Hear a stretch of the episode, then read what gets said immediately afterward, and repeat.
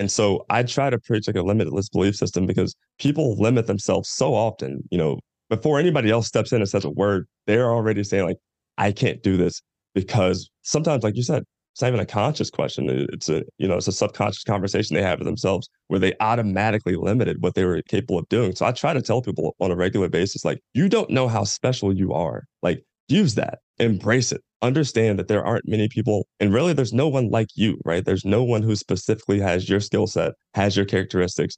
So, like, trust that, embrace it, and go for it.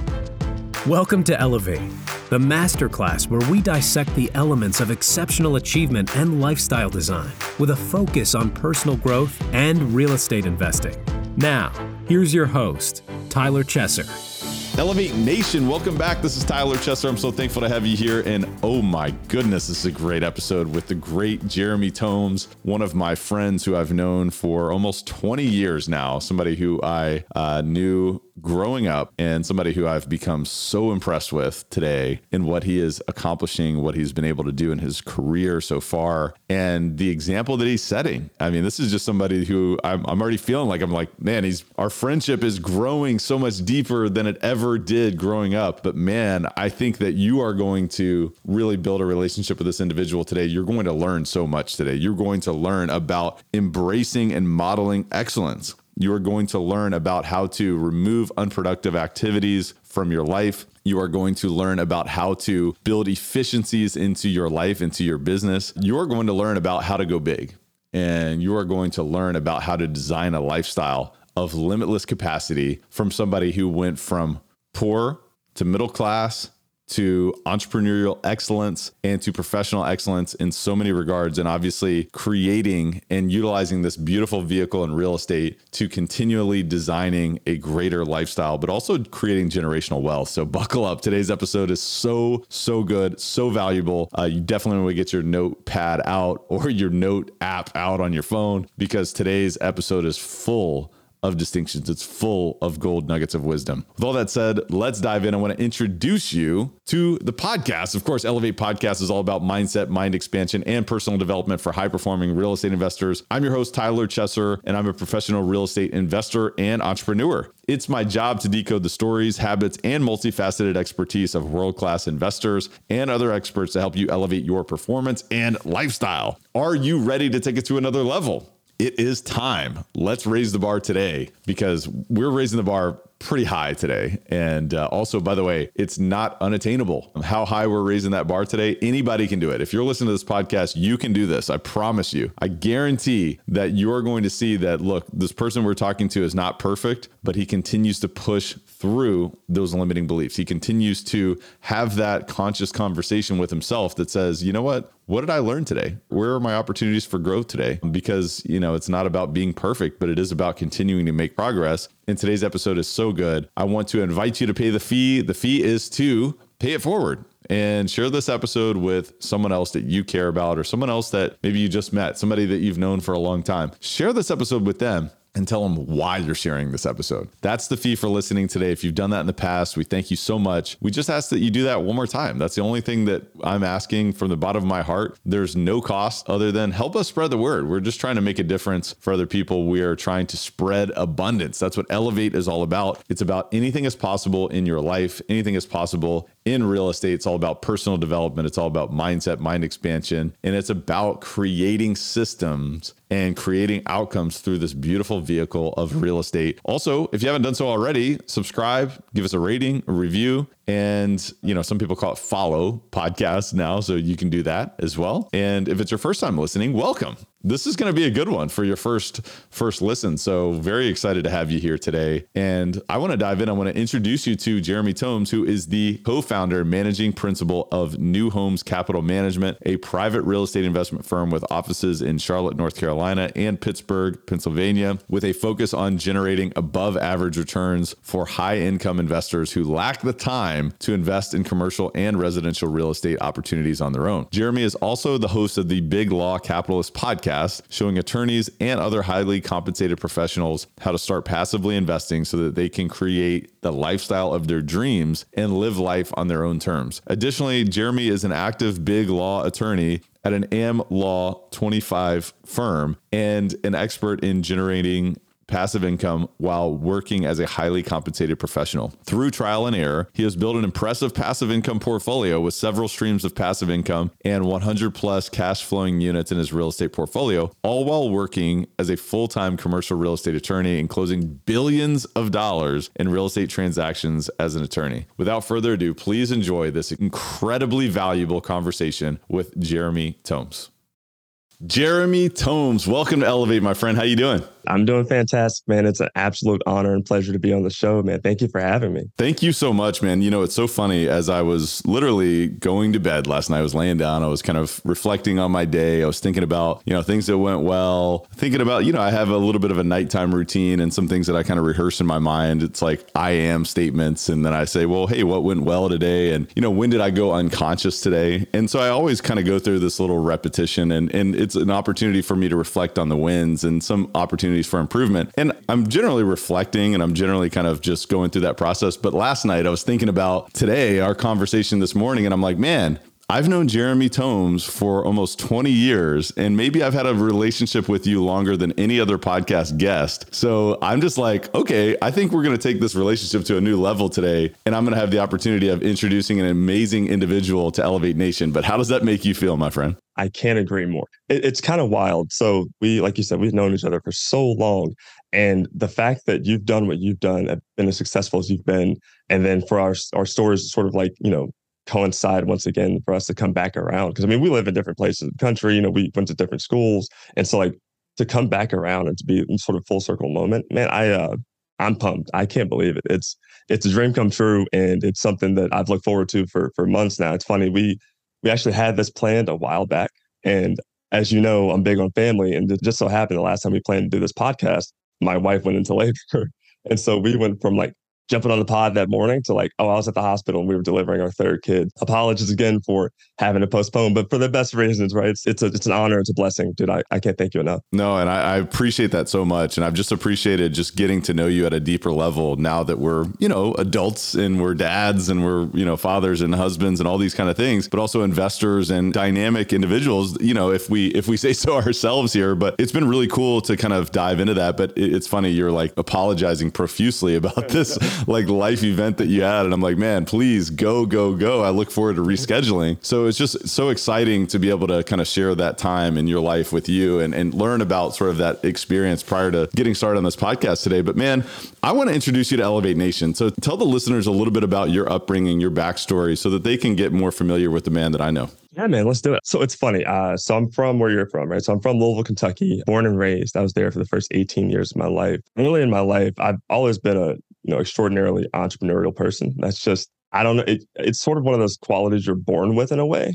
It's one of those like you know your characteristics sort of built around finding opportunity and finding ways to not so much exploit opportunity, but to really sort of take advantage of every opportunity you're given. I come from a, a middle class family. We we started out and I found out about this years later. We started out actually very poor. My, my mom was uh, 21 when she had me, 19 when she had my brother, and my dad was, you know, 21 and 23 uh, respectively. And so she told us, you know, it was rough early on, you know, and so I think some of the values I grew up with were based on just seeing how they how they live, how hard they work, um, you know, priorities they made, you know, and it wasn't even so much financial priorities, just sort of where my life has turned in, in this later stage, but it was more so just like family. They put a, a major emphasis on family and on loyalty and on friendships. And so that's how I was brought up. But uh, I had the entrepreneurial bug when I was when I was uh, young, and it's carried through my entire life. First business was uh, I always tell the story. My first business was when I was 11 years old. I was just hungry. I was like, all right, I want to create something. I want to have a business. You know, I, I idolized the idea of like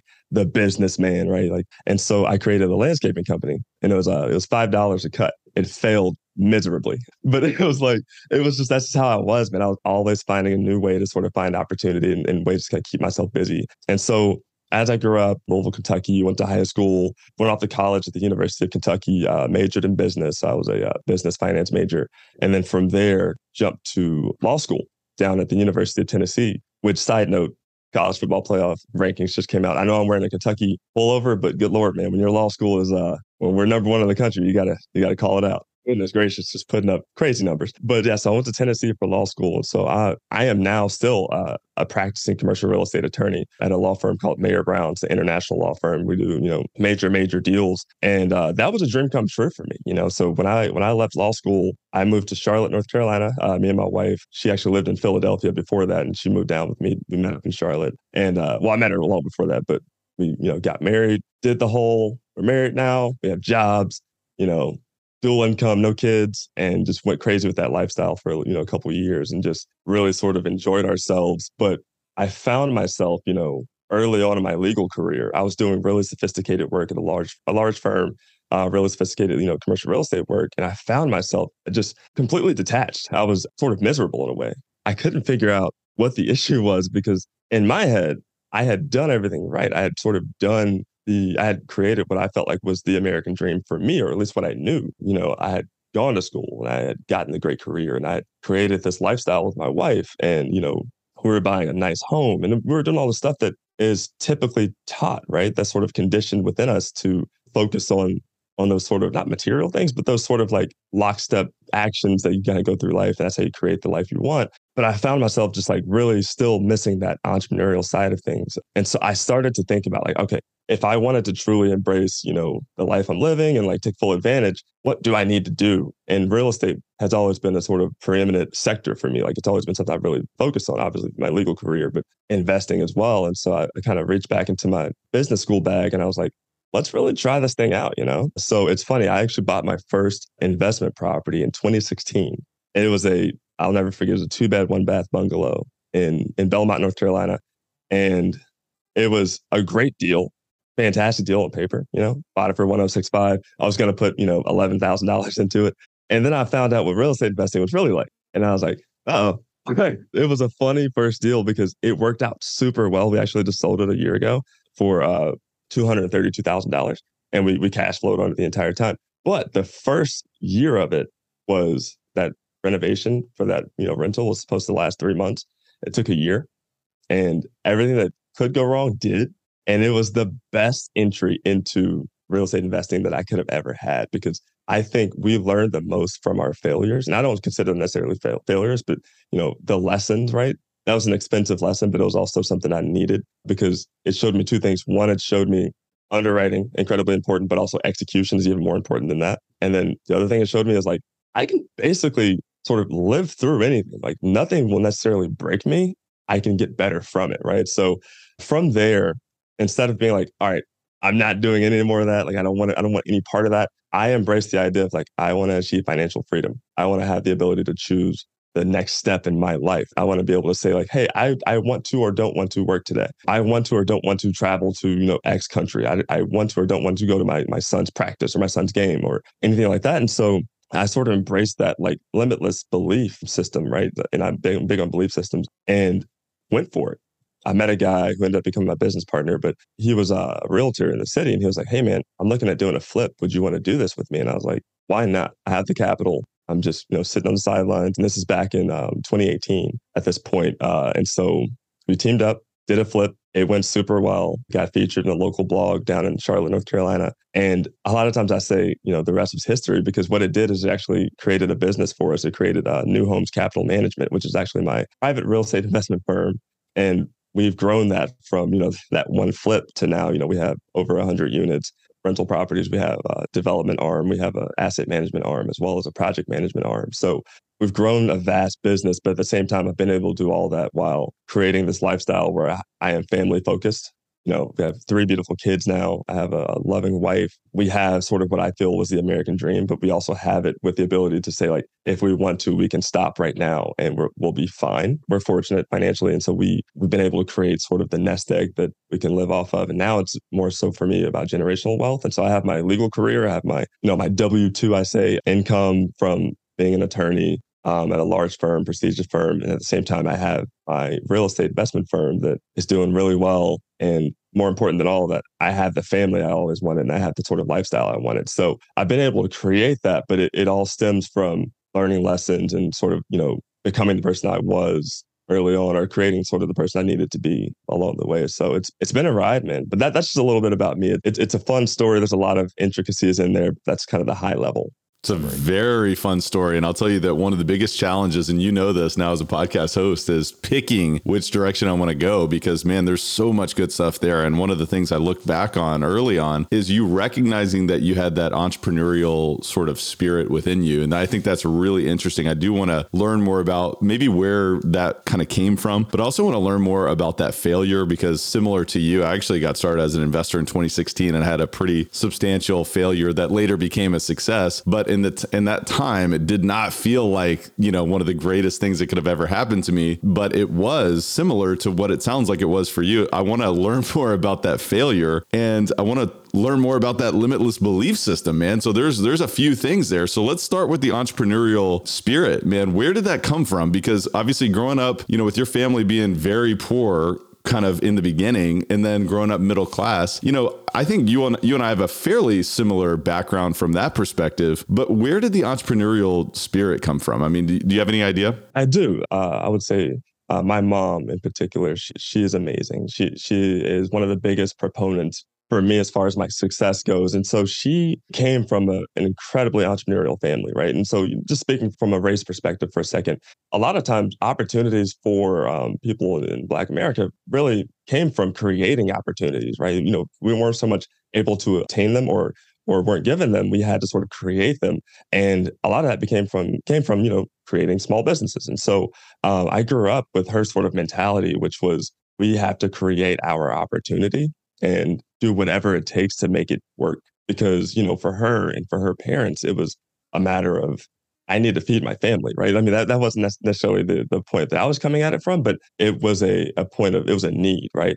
And so I think seeing that, I don't necessarily think it was a conscious decision. It very much was something that was sort of subconscious to me. I just felt fulfilled, I would say, when I would think about, even think about entrepreneurial endeavors. It wasn't even that I was actively doing anything right when I was really, you know, young or even like a teenager, but thinking about ideas and thinking about businesses and business models and systems and processes like that like got me going. Like that that was like that fired me up. Um and so I think it came from first family. It came from, you know, seeing sort of modeling excellence, if you will, uh, seeing what they were able to do with with their limited sort of resources, and then you know having that sort of creative side where it was like, I just want to build stuff. I want to build businesses. I want to I want to create, you know, wealth in a way that otherwise isn't achievable unless you're, you know, going out there and you're taking the risk, right? And calculated risk, educated risk, but a risk nonetheless. And, you know, sort of creating the model that can become something that changes the stars for not only you, but your family. So I think it came from seeing it first and then just sort of thinking it through, you know, and, and sort of acting through, you know, intention and, and just sort of thinking through like, how would I build it? Okay, let's do that then. Let's let's make that happen. And I'm all about action, man. Like and I'm you are as well. Like I'm all about action. So when something when I tell somebody like, hey, I'm doing X, you better believe I'm doing X. And that's part of being entrepreneurial. It's just like it's not a matter of thinking about it. Like, let's do this. Let's plan it and let's do it. It's so interesting because when you wrapped up sort of the the high level of your backstory, you ended it with, "Hey, it's not now. It's not about making money. It's about creating generational wealth." And that it almost seems like that generational wealth began as from a disadvantage that you turned into an advantage, or your mom, you know, turned from a disadvantage to an advantage, which then has manifested into continuous action. It's it's it's manifested into this drive that's limitless and this belief that anything is possible. I mean, do you agree with? with that?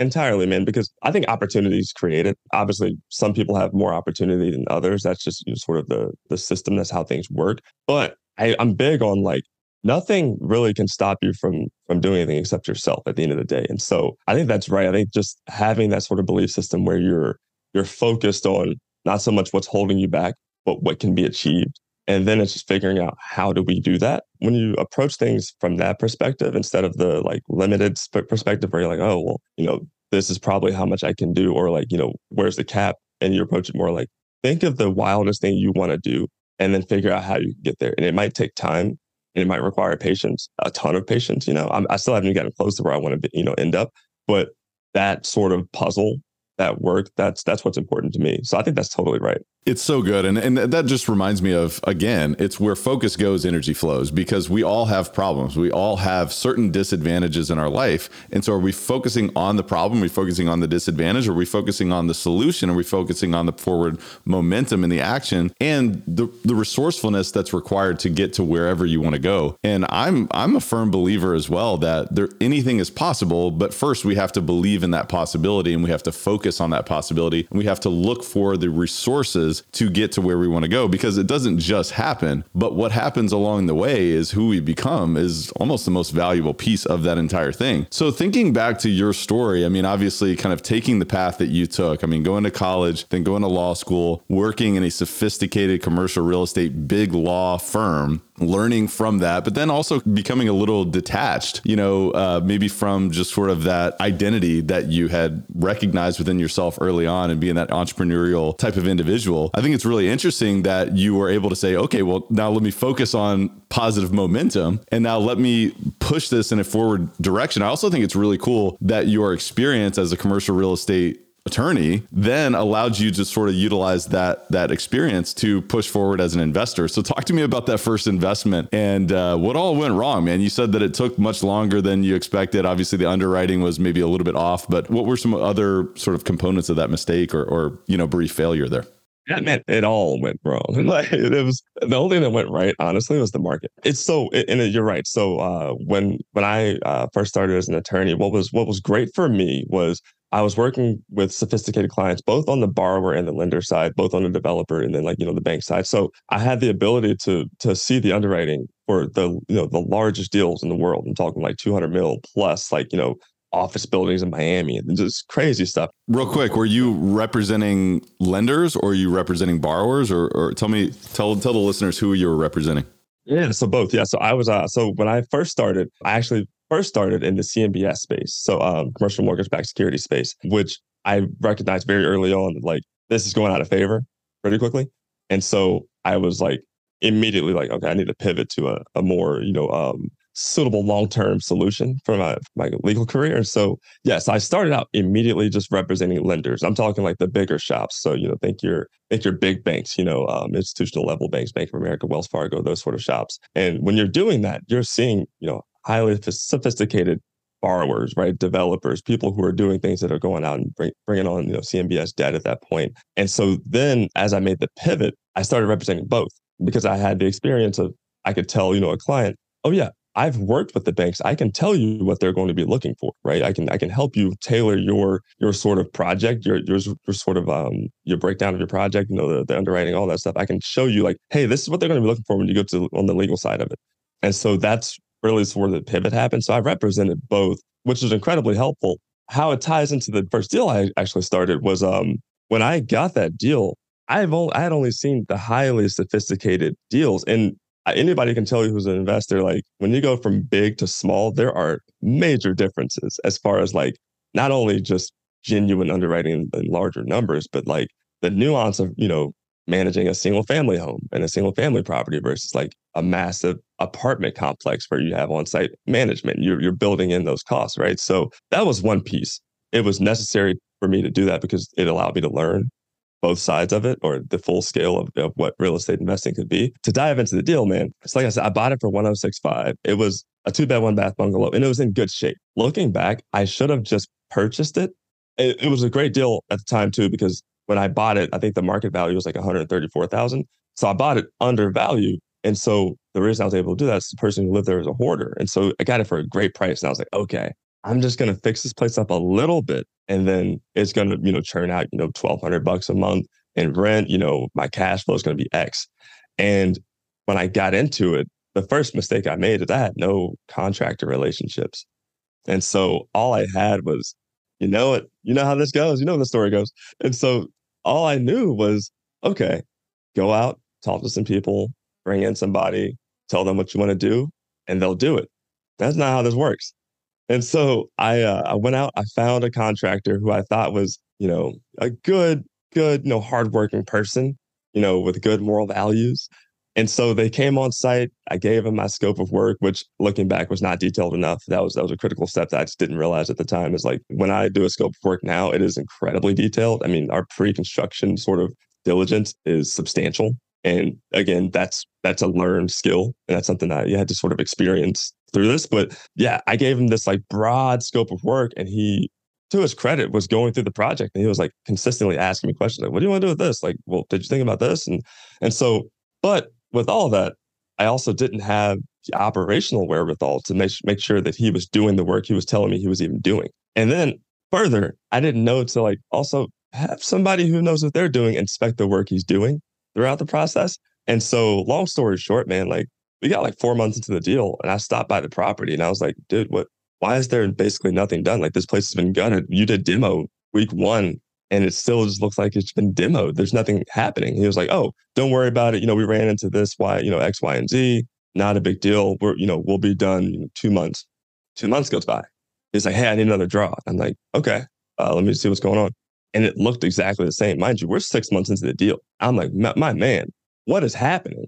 And then I'm panicking. My alarm bells are finally going off. And again, like this is first deal. This is like money's at stake, but I don't truly understand just how bad this is because we bought that with cash. And so, like, if had I had a loan on it, I think maybe I would have had more. I think I definitely would have felt more alarmed by this behavior earlier on, but didn't have that. And so, six months had gone by. Not much had been happening at that point. You know, I'd done uh, some rough plumbing on on a bathroom that we had sort of moved around a little bit, but that was it. And I was like, oh man, like I'm in trouble. And finally, I just confronted the guy. I was like, hey, what's happening? Like, you know, I got busy on other stuff. Like, I just haven't been able to get back to it. I'm just too slammed. I'm like, that's not at all my problem. What what are we to do about it? And it was only then that I forced him to come up with a plan. And I consistently showed up to the site and I was like, hey, what's happening here? What's happening here? I wouldn't pay out any other draws until he met up where we needed to be, which I was lucky he was even willing to do. Easily could have walked away and said, like, oh, I'll just take the money. And I couldn't have held him to anything really. I mean, I, you know, obviously I could have gone through legal recourse, but blood from a turnip, you're not gonna get much. So I just decided like I need to sort of placate this guy to get him to do the work that I've already paid him for. And so we ended up being a year into it, man. And like what was supposed to be eleven thousand dollars, you know, a light renovation ended up being thirty four grand, and that's money out of my pocket. You know, that's money that is otherwise supporting my family. You know, at that point it was just me and my wife, but still, it's the point remains. It was terrifying I remember the feeling of like going home and I felt like I had genuine ulcers because I was just so nervous and so afraid of what this could do to us financially. And it just gave me this like, it gave me two things. It gave me a real sense of perspective as far as like how quickly things can go downhill when it comes to finances. That was one thing because we were doing well. Me and my wife make good money, but at the same time, like anything could happen. If I would have lost my job, we would have been really in a really tough spot. So that was one thing. And that's where sort of the idea of like, hey, I need to shore this thing up from a financial perspective. That's one. The other one was clarity. It was like, okay, that was horrible. And I'm still here. The earth is still spinning and we're okay. Let's figure it out from here. Now let's figure out. Cause I could easily could have been like, okay, that was terrible. I'm never doing that again. I'm just going to work. But that's just never been the person I've been. I'm, I'm always about like self improvement. I was an athlete, you know, high school, college. And so like, it was always like, yeah, there's people who do this better. There are, there are ways to get better let's just keep competing. Let's just keep going. Let's get better. And so we didn't stop. But that was a horrifying experience that taught me. I think that taught me more than most of the deals we've done since have, right? And like most of the book learning that I've done, I think that taught me more than than most of that because it it's real world experience and it's it's the downside experience which sometimes can be the most effective. Man, I know that feeling too where you're like, man, this feels like it's getting out of hand fast and you feel like you're on a really slippery slope and it's it's extremely stressful. And a lot of people who go through that experience will say real estate investing is not for me. You know, tenants, ter- termites, toilets, contractors, negative cash flow. I just don't have time for that. You know, I'm not interested in that. And it's like, wait a minute. I thought I was interested in passive cash flow. I thought I was interested in, you know, financial freedom, but I'm not committed to that and I'm not willing to go through that. You know, so that's one side of the fence. I mean, a lot of people say that. It's like, yeah, I, I did that once and that doesn't work for me. And I'm not a real estate investor because of that. And it's interesting because there's two sides of the fence. You can either say, I'm the victim of this circumstance. It didn't work for me. I'm no longer going to do that. Or let me take the learning and the gift from the circumstance and push forward. But with that mindset of keep competing and this also this mindset of embracing this limitless belief system to say all right well i can succeed here. I mean first of all how did you was it was it that background and being an athlete that you think you were leveraging into this and sort of gamifying this or where did that come from? I think that's right. I was an athlete. I still consider myself to be an athlete at the most basic level but um i've always envied athletes, especially at the at the highest level, at the most elite level. I just recently interviewed on my podcast, um, the Big Law Capitalist podcast. Um, his uh, his name is Joe Kovacs. He's a world champion shot putter, and I love interviewing elite athletes because their mindsets are a lot of times it's just not so much God given, but they've sort of gone through the trenches enough to where they've built this sort of like fortified mindset to where they can seemingly in their minds achieve whatever they need to achieve to reach their goals. And so when they talk about how they go about their everyday, the discipline that goes into like each day, it's something to model. It's like uh, I'm big on modeling excellence and like being an athlete in general, like it requires the day in, day out grind. It sort of teaches you, instills in you the discipline to say, like, hey, I need to get up and get after it because if I'm not, somebody else is.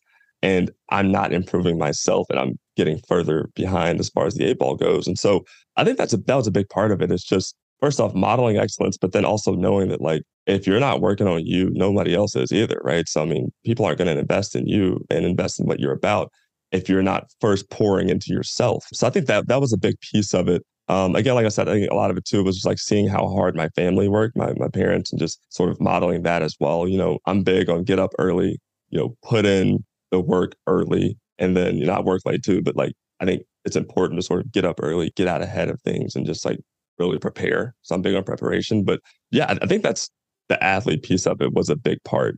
I'll say now, I mean, like you know, going back to that deal, that taught me a lot, and it sort of framed how I approach our business now. So like new homes, for example, you know, we're vertically integrated. So we have the ability to not only, you know, acquire a property, but also do the project management, right? So we're turning that property over and we're like, we're handling each step of it and how that project management looks, how we're executing on our business plan.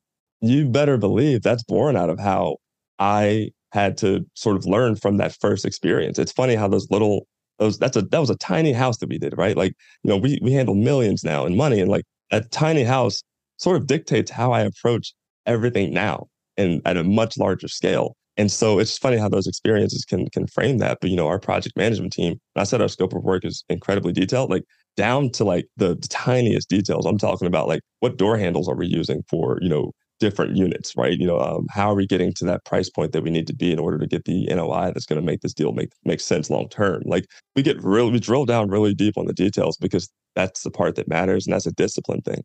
Hey guys, I want to remind you to check out CF Capital. CF Capital is the premier boutique real estate investment firm in the Midwest and Southeast region of the United States. We are a national real estate investment firm with a purpose. We provide property investment and asset management solutions to help passive investors maximize returns on high value multifamily communities. But our investments go far beyond acquisitions. We invest in people. We are in the business of elevating communities and raising the bar for everyone within our ecosystem. CF Capital is a real estate investment firm focused on the acquisition and operation of multifamily assets. We confidently deliver tax advantage, stable cash flow, and capital appreciation with a margin of safety. By investing alongside our team, investors can preserve and grow their wealth without having to deal with tenants, termites, or toilets. Investors come and stay for the outsized returns we create in our deals while appreciating the ancillary opportunity to make a bigger impact that only CF Capital can provide. If you're an investor and want to invest with us, here's how. Learn more about CF Capital at cfcapllc.com or by simply clicking the link in the show notes of this episode. We will see you on the inside of this powerful community. So let's elevate communities together. Yeah, I want to get back to the investing in yourself, but I do want to focus on also kind of the strategy today. I mean, obviously going from that first house and that painful experience, which then you, you, the market saved you, and and I can honestly resonate with that as well. And so we're thankful for that, and we have gratitude for that. But as you continue to grow, you took back some of the controllables and said, look, how can I improve my decision making? Obviously, the opportunity in 2018 for the flip, and then to where you are now today. So talk a little bit about your strategy now and what you guys are focused on.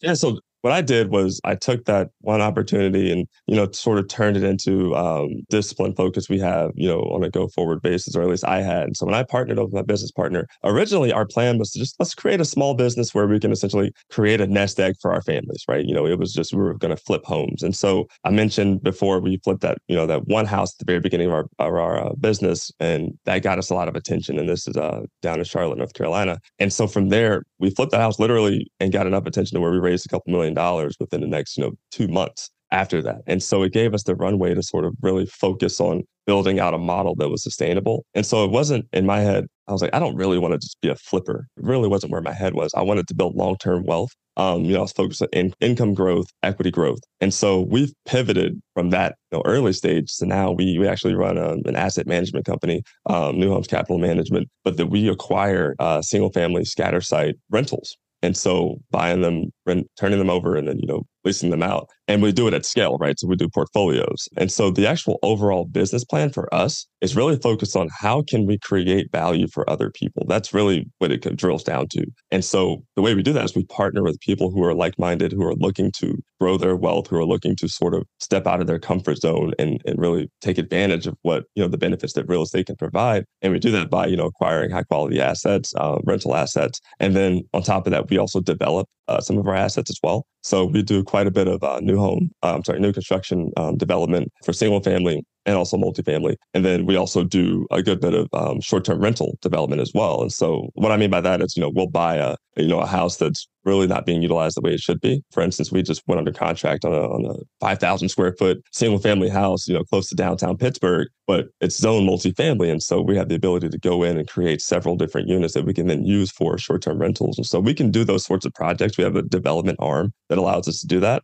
But we do that not so much because obviously it's going to make really good money, but we do that because there are other people who aren't exposed to real estate or who, who are, but only slightly, who really want to get involved. We're sort of the conduit for that. So I'm big on the service mentality. And so I've really just focused on how can we help grow the wealth of others while also doing the same for ourselves. And so we do that through, you know, investment real estate, rentals, uh, short-term rentals, and, and uh, new new construction development as well. Man, you're amazing in terms of your just ability to execute and to have a vision, learn, evolve, grow, but also continue to add value to other people. But man, I think about you know having the ability to balance what you do in terms of being a big law attorney and an investor and a leader raising capital you know doing very very sophisticated things from an investor perspective being a father i mean how do you balance it all it's a fantastic question. Thank you for asking that. Uh, first off, man, you are you are a champion, dude. I, I have to give you credit quickly. You've grown just something incredibly substantial. I can't tell you how, and it sounds crazy to say, I can't tell you how proud I am as somebody watching you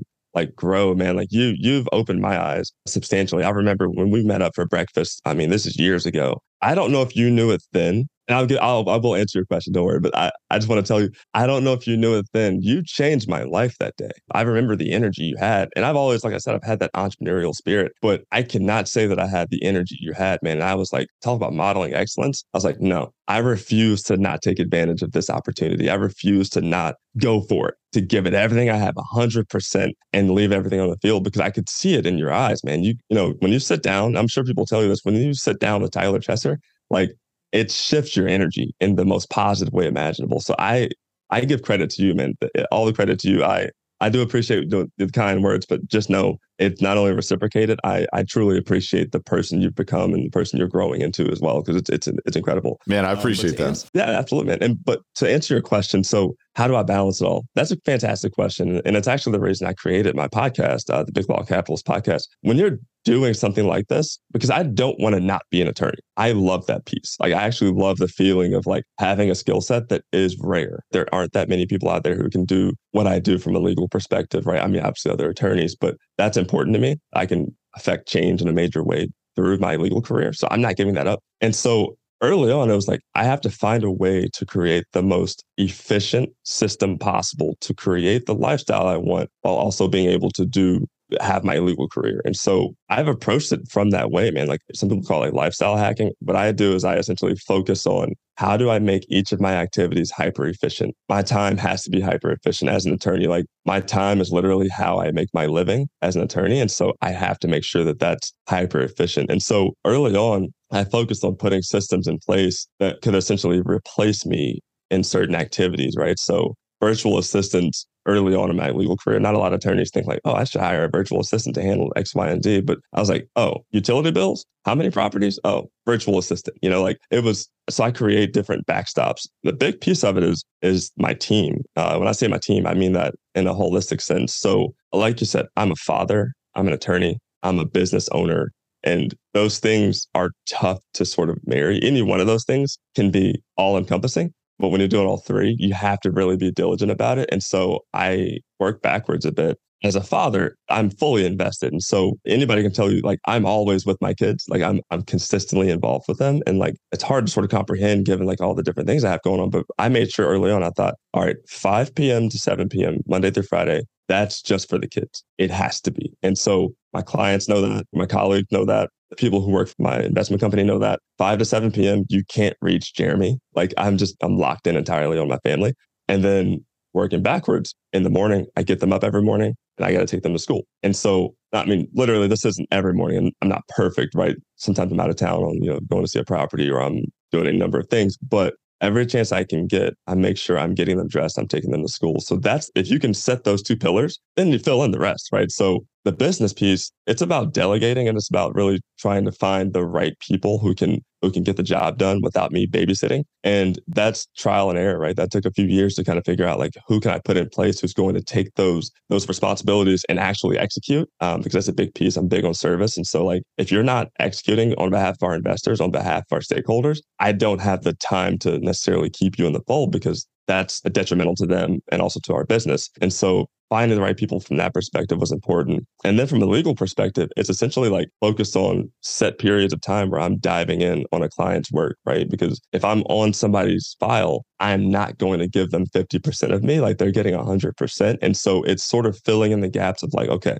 12 every day, I'm going to touch base with my team. We're going to have a video call. I'm going to see where are we at on X, Y, and Z activities. You know, at 3 p.m., I have an investor call. So I'll jump on a call with an investor. And in between those points, I'm really focused on like doing this legal work and doing it well. You know, I'm not saying again, I'm not perfect, man. Like anybody can tell you, I grind and I don't mind doing it. I go super hard. So sometimes I'll work from, you know, 9 a.m. all the way until midnight, obviously buffering those two hours for my my family. But or I've done times where I've done, you know, 9 a.m. to four in the morning, get back up at five and do it all over again. So I've had like the rough side of it. I've been extremely busy as an attorney, which I don't think is a bad thing. I think that means you're doing something right because people want to keep paying you to bill hours. But I really, I try to be ultra intentional with with how I use my time and and where I'm spending my time, right? So like it, it sort of forced you to remove you know, unproductive activities. I still have hobbies. As you know, I'm wearing UK shirts. I'm locked in on sports too. So I still have hobbies, but you know, again, doing it in a way that's that's hyper efficient, doing it in a way that's going to be beneficial not only for myself but also for my family. Um, I think if you have a good base as to where priorities lie,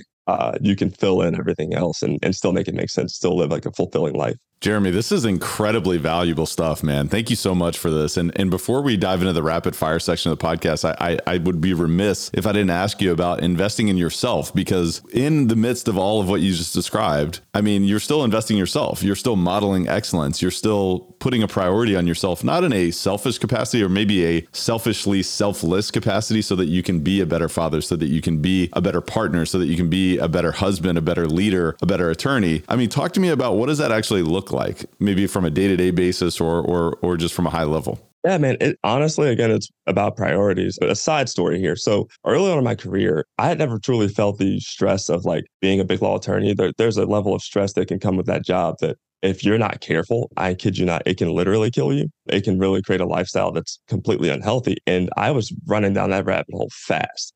And it sort of hit me when I went to the doctor one time and I was having my annual physical and they were like, whoa, like your blood pressure is incredibly high. What's going on? I was like, what do you mean?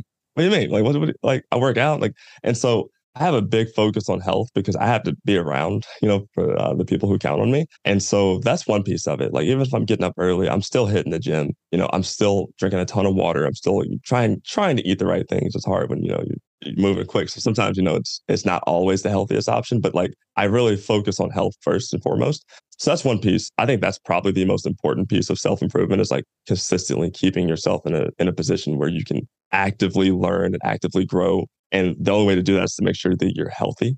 So that's piece one. The second is like I read a lot, right? Like and that's as an attorney, that's obvious, but even outside of like the legal side of it, I read just a lot of like self improvement books. Uh, I'm big on Tony Robbins. I'm big on some of the, you know, some of the not gurus, but the the bigger names and, in self improvement. And you know, a lot of times the focus is on being efficient with your time in a way that's going to make you happy. So I sort of look at like, okay, this is the lifestyle I want to create, and then do everything I can to match that you know match up with that. So it's a focus on on health and it's a focus on learning. I think if we ever stop learning that i don't know what you do that you know because this entire ride is about learning. I learn stuff every day about real estate that i otherwise didn't know before. I never want that to stop. So it, it's a learning experience. And then yeah i think honestly it's just focused on keeping these other people healthy and happy you know? So and you're right it does have to be somewhat selfish because at the beginning of it if i'm not healthy i'm not executing for my family my kids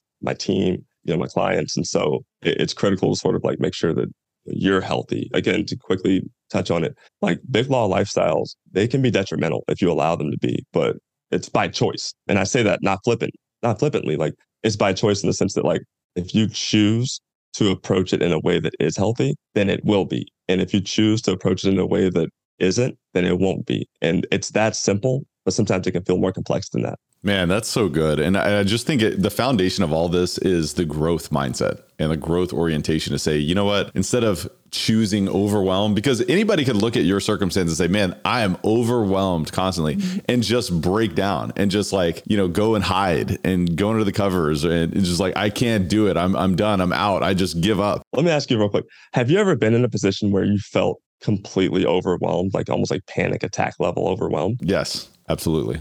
Man, I don't know about you. Like, I remember the first panic attack I had as an attorney, and I had never had one in that sense where I, I literally, my, my chest tightened up. I couldn't breathe. And it was just a strange feeling of like, I'm not now controlling what's happening to me anymore. And so it's a terrible feeling. And I think, you know, again, it's very easy to happen if you're not focused on getting out ahead of that, if you're not focused on living a lifestyle that's going to allow you to not deal with that you know and so i'm not saying perfect but i mean I, you know what i mean as far as like that sort of overwhelming feeling if you allow that to take control of you, it can be devastating.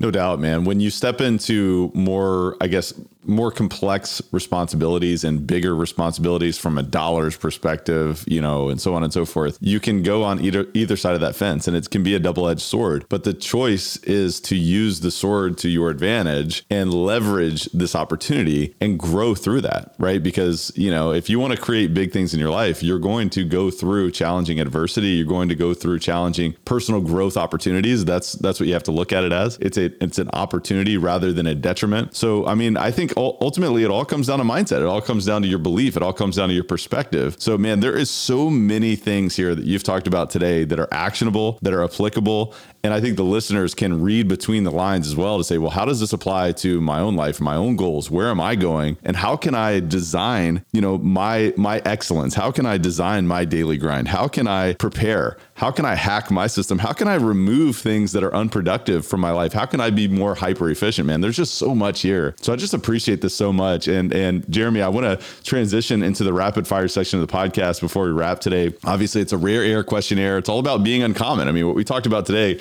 this is not common stuff, but what, what you are designing and what you have designed is an uncommon lifestyle and ultimately something that people, you know, can only dream about in many, many capacities. But ultimately, you've proven that anything is possible. So let's talk about a few things. You talked about reading. If you had to point to two or three of the most impactful books that you've read over the past few years, what would those be and why?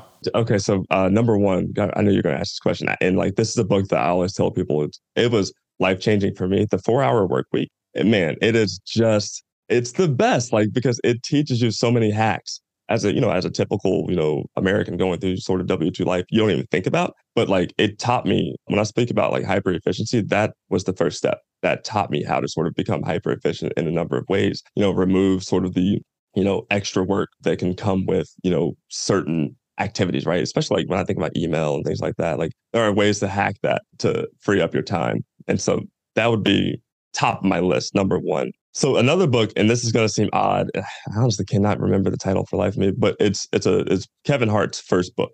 It's something goofy. I can't remember the title. If you just Google Kevin Hart's first book, um, when I read that, it's hilarious. It is, and that sounds like an odd book to say, but it's honestly a business book because his mindset. If anybody who who follows him outside of like just obviously the comedy piece, that dude works insanely hard he's supremely talented, but he works just as hard as as his, talent will allow him to, to work, you know? So like he, he does extraordinary things. He's created this massive empire, but he talks about the early stages. And I mean, it's hokey to say, but one of the biggest parts of his life is perseverance. He has persevered through so many different op, you know obstacles. The biggest being like start, you know, launching a comedy career, like is incredibly difficult. I'm one of those random people. I enjoy like the sort of the dry humor, like the the you know, the comics behind the scenes, you know, like and so their outlook on life is hilarious to me in a lot of ways. But he embraced it and he just went with it. and He grinded his way through it. And obviously, nobody's perfect. Yeah, he's done some things that have been whatever. But the book itself, I think, is, is what's instrumental for me to know like, hey,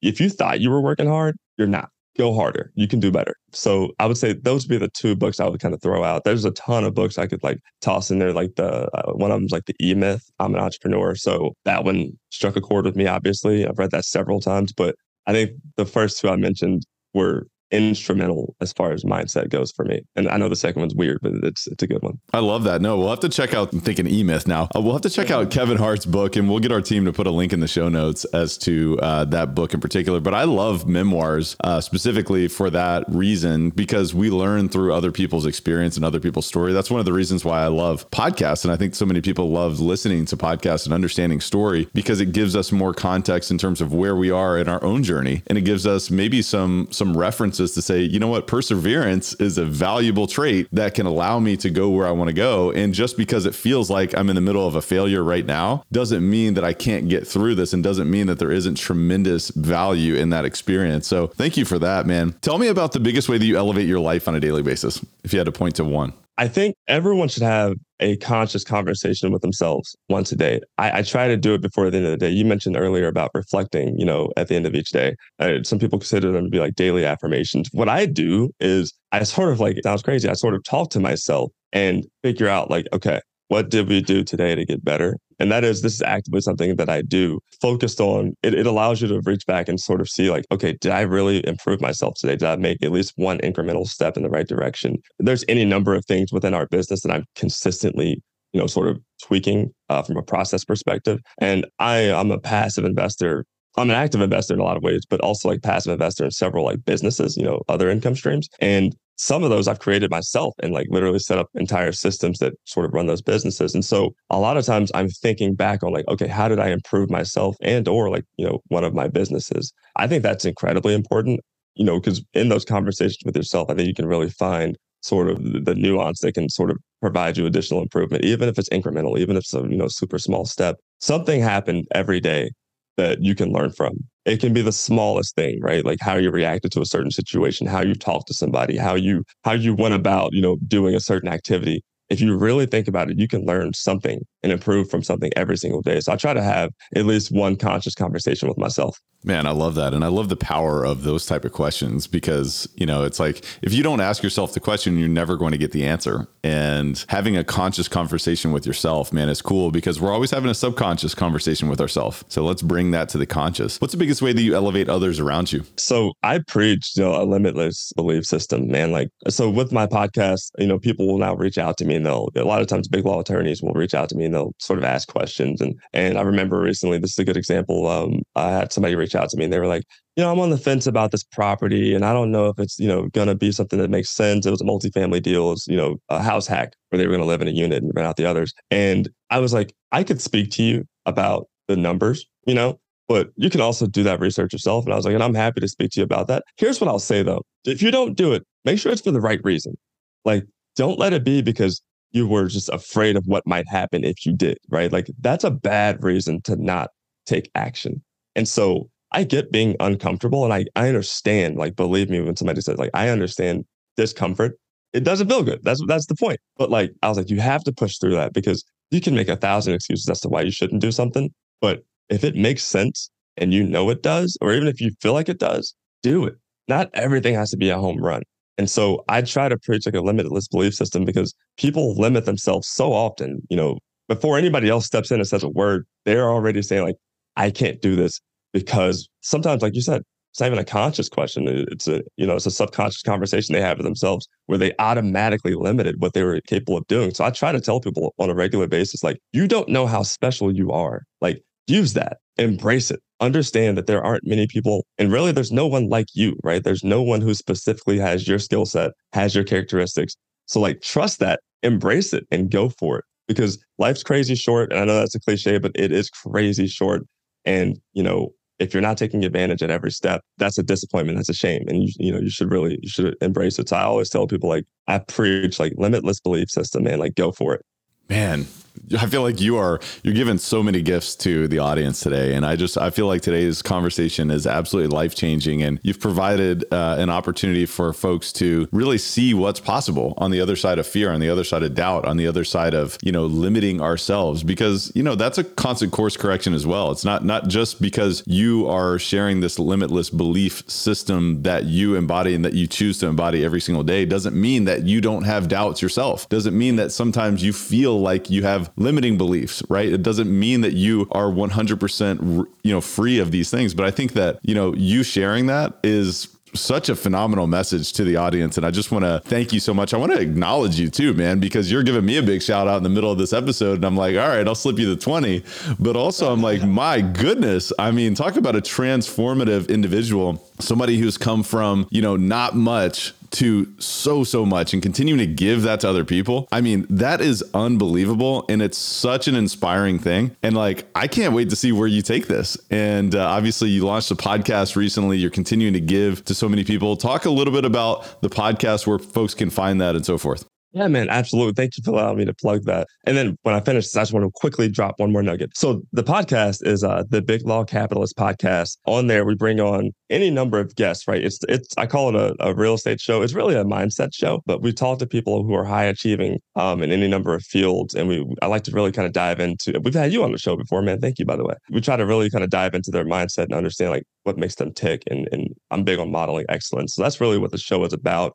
Uh, I also have on there certain you know life hacks that we can, you know, sort of give to my audience, but you know, attorneys, big law attorneys, people, and really my audience broader than that. But I really try to focus on like people who are like me, who are living my situation, who who may not know there's a an alternative, right? There's another avenue. So yeah, feel free to check out the Big Law Capitalist podcast wherever you listen to podcasts. Uh, you can also go to the, to uh, www.biglawcapitalist.com. You can find me on LinkedIn, Jeremy Toms, and then also on uh, Instagram at Big Law Capitalist. Uh, but yeah, we always post, you know, little nuggets from the show and quotes and, and, things that I just find really cool. And when people sort of drop knowledge on there, I like to share it with everybody. So uh, feel free to check that out. Also, feel free to check out our company's website, New Homes Capital Management. So you can go to uh, newhomesclt.com, and that's where you'll find, you know, New Homes Capital Management, all the stuff we have going on there as well. But if I can, just real quick, man, be vulnerable. I would say that to your audience. I don't think it makes sense to not share how you truly feel and what you're truly going through, it does nobody any good, including yourself. I'm big on like vulnerability. And that's, I try to be as open as I can be, right? Because I think it's critical when people tell the truth about what they're going through. Like, for instance, I have three kids. It is chaos in my household and it's tough, right? Like, and I, there's a lot going on. And there's times where like it feels like I'm trying to prioritize family. And then somehow or another, it comes across as if I'm not and it's because there's so much stuff going on. Like to even say that, that requires vulnerability. But I think that's critical because there's somebody out there who's like, I can't do this because blank. And there's any number of reasons as why, right? Like, you know, kids, my job, you know, other outside obligations, extra, extracurriculars. You can, you can, there's anything that can hold you back. But when they hear somebody else say, like, hey, I have all that stuff going on too, and I have concerns and I have fear, but I choose to take action in spite of that. I think that's critical because the more we hear other people's stories, the more people are vulnerable. I think that's how we affect massive change. So I just wanted to drop that last little piece, man. Thank you so much. And and it's it is a great reminder to say, hey, you know, whenever you listen to a podcast like this, it feels like this person just has everything going right. They're just firing on all cylinders. They're removing things that are not productive. They're hyper efficient. You know, they got family first and everything's just happy and just amazing. But you know, to your point, it's not always the case. Like it, it's it's it's not a perfect thing thing. It's messy. Every single day, you know, comes with its own challenges, its own, you know, your own internal angst. And, you know, I love your personal motto, which is be bold, take action, and maximize your opportunities financial freedom awaits. And obviously what you just talked about I think is can be weaved into that. It's like be vulnerable, be real, be honest because I think so many other people are dependent on that. And that's why I always ask, how are you elevating yourself and how are you elevating others? Because if you're just doing it yourself, that's selfish, but if you're giving it to others, you're creating tremendous impact. And at the end of the day, what is this all worth if we're not making a difference, if we're not creating purpose for other people as well, man? So thank you for that reminder. Absolutely, man. It's a it's a service mentality. It's an abundance mentality. It, it's incredibly important. It's critical to to make this thing work out. So I totally agree, man. Jeremy, we could have gone for like five hours. I mean, I'm not even kidding right now. I mean, this was so much fun. So I just you know how much I love you. talking to you, man. So thank you for having me. I know. I look forward to doing this again because I feel like we've got more in the tank, a lot more in the tank. So I'm very excited to see where you take this. Uh, very excited to see what you do and how you continue to make impact on other people, man. So thanks again for being on the podcast, and we'll see you soon. Absolutely, man. Thanks so much. Elevate Nation, Jeremy Tomes bringing massive value today. And I am amped. I'm pumped because I just feel like we just learned a lot. I mean, you know, this is somebody who's you know, certainly firing on so many cylinders, as we just mentioned. I mean, definitely not firing on all cylinders in terms of perfection and all these things. So I definitely want to make sure that we all recognize that, you know, this this lifestyle and this this performance that he's really stepped into and made a habit is possible. It's not unattainable for you. And again, it's not perfect, but there's just so much to be learned here and there's there's just years and years and years of growth that I think that we found today through this conversation and I learned a lot today. I mean there's things that I've got going on personally, professionally that you know feel overwhelming. And so the choice is okay, well, are we going to focus on the overwhelm? Are we going to focus on the forward momentum, the delegation, the leadership, the things that multiply our time? you know, virtual assistants or team members or systems or processes or, you know, rules that we create in our life, such as, hey, my priorities are my family. And what is those, how do we actually build that into our daily cadence? What do those timelines look like? Getting clear with our partner, getting clear with our partners, getting clear with our team members on, hey, here's when you can reach me, here's when you can't reach me, and here's why. So, you know, I think it is just about kind of daily, daily practice, but showing up every single day and modeling that excellence. And preparing and keep competing. I mean, that is really, really cool. Uh, it was funny. I was actually in a workout the other day and the last song of the day was uh, and i don't even i don't remember the name of the song. I don't remember the name of the band. If you if you know maybe you could reach out to me and let me know. But it's i get knocked down but I get up again. You're never going to keep me down. I was like, oh, come on. That is exactly what I needed to hear. I get knocked down, but I get up again. You're never going to keep me down. I'm not going to sing it. I'm not going to sing it, but I'll tell you that what a what a great message and one that uh, I hope you find valuable as well. If you enjoyed this podcast, please share, give us a rating, review, and subscribe or follow Elevate Podcast. Don't forget that we are here to pour in massive value to you. Also, repetition is the mother of all skill. So re-listen to the show. I can guarantee I'm going to re-listen to the show myself. And there's just so much here that I would love to take action on personally, but I'd also invite you to do so yourself because at the end of the day, knowledge is not power. It is only potential power. The real power is in taking action. So I want to encourage you to take massive action on what you learned. Maybe distill that down. What are your top one, two, or three key takeaways or action steps that you want to take as a result of listening to this podcast today? Until next time, Elevate Nation, thank you so much for tuning in, and we will see you next time. Thank you for listening to Elevate. If you enjoy this episode, be sure to rate, review, subscribe, and pay it forward by sharing with a friend. Most importantly, take this opportunity to elevate your results by taking immediate action on what you learned. For more, visit elevatepod.com.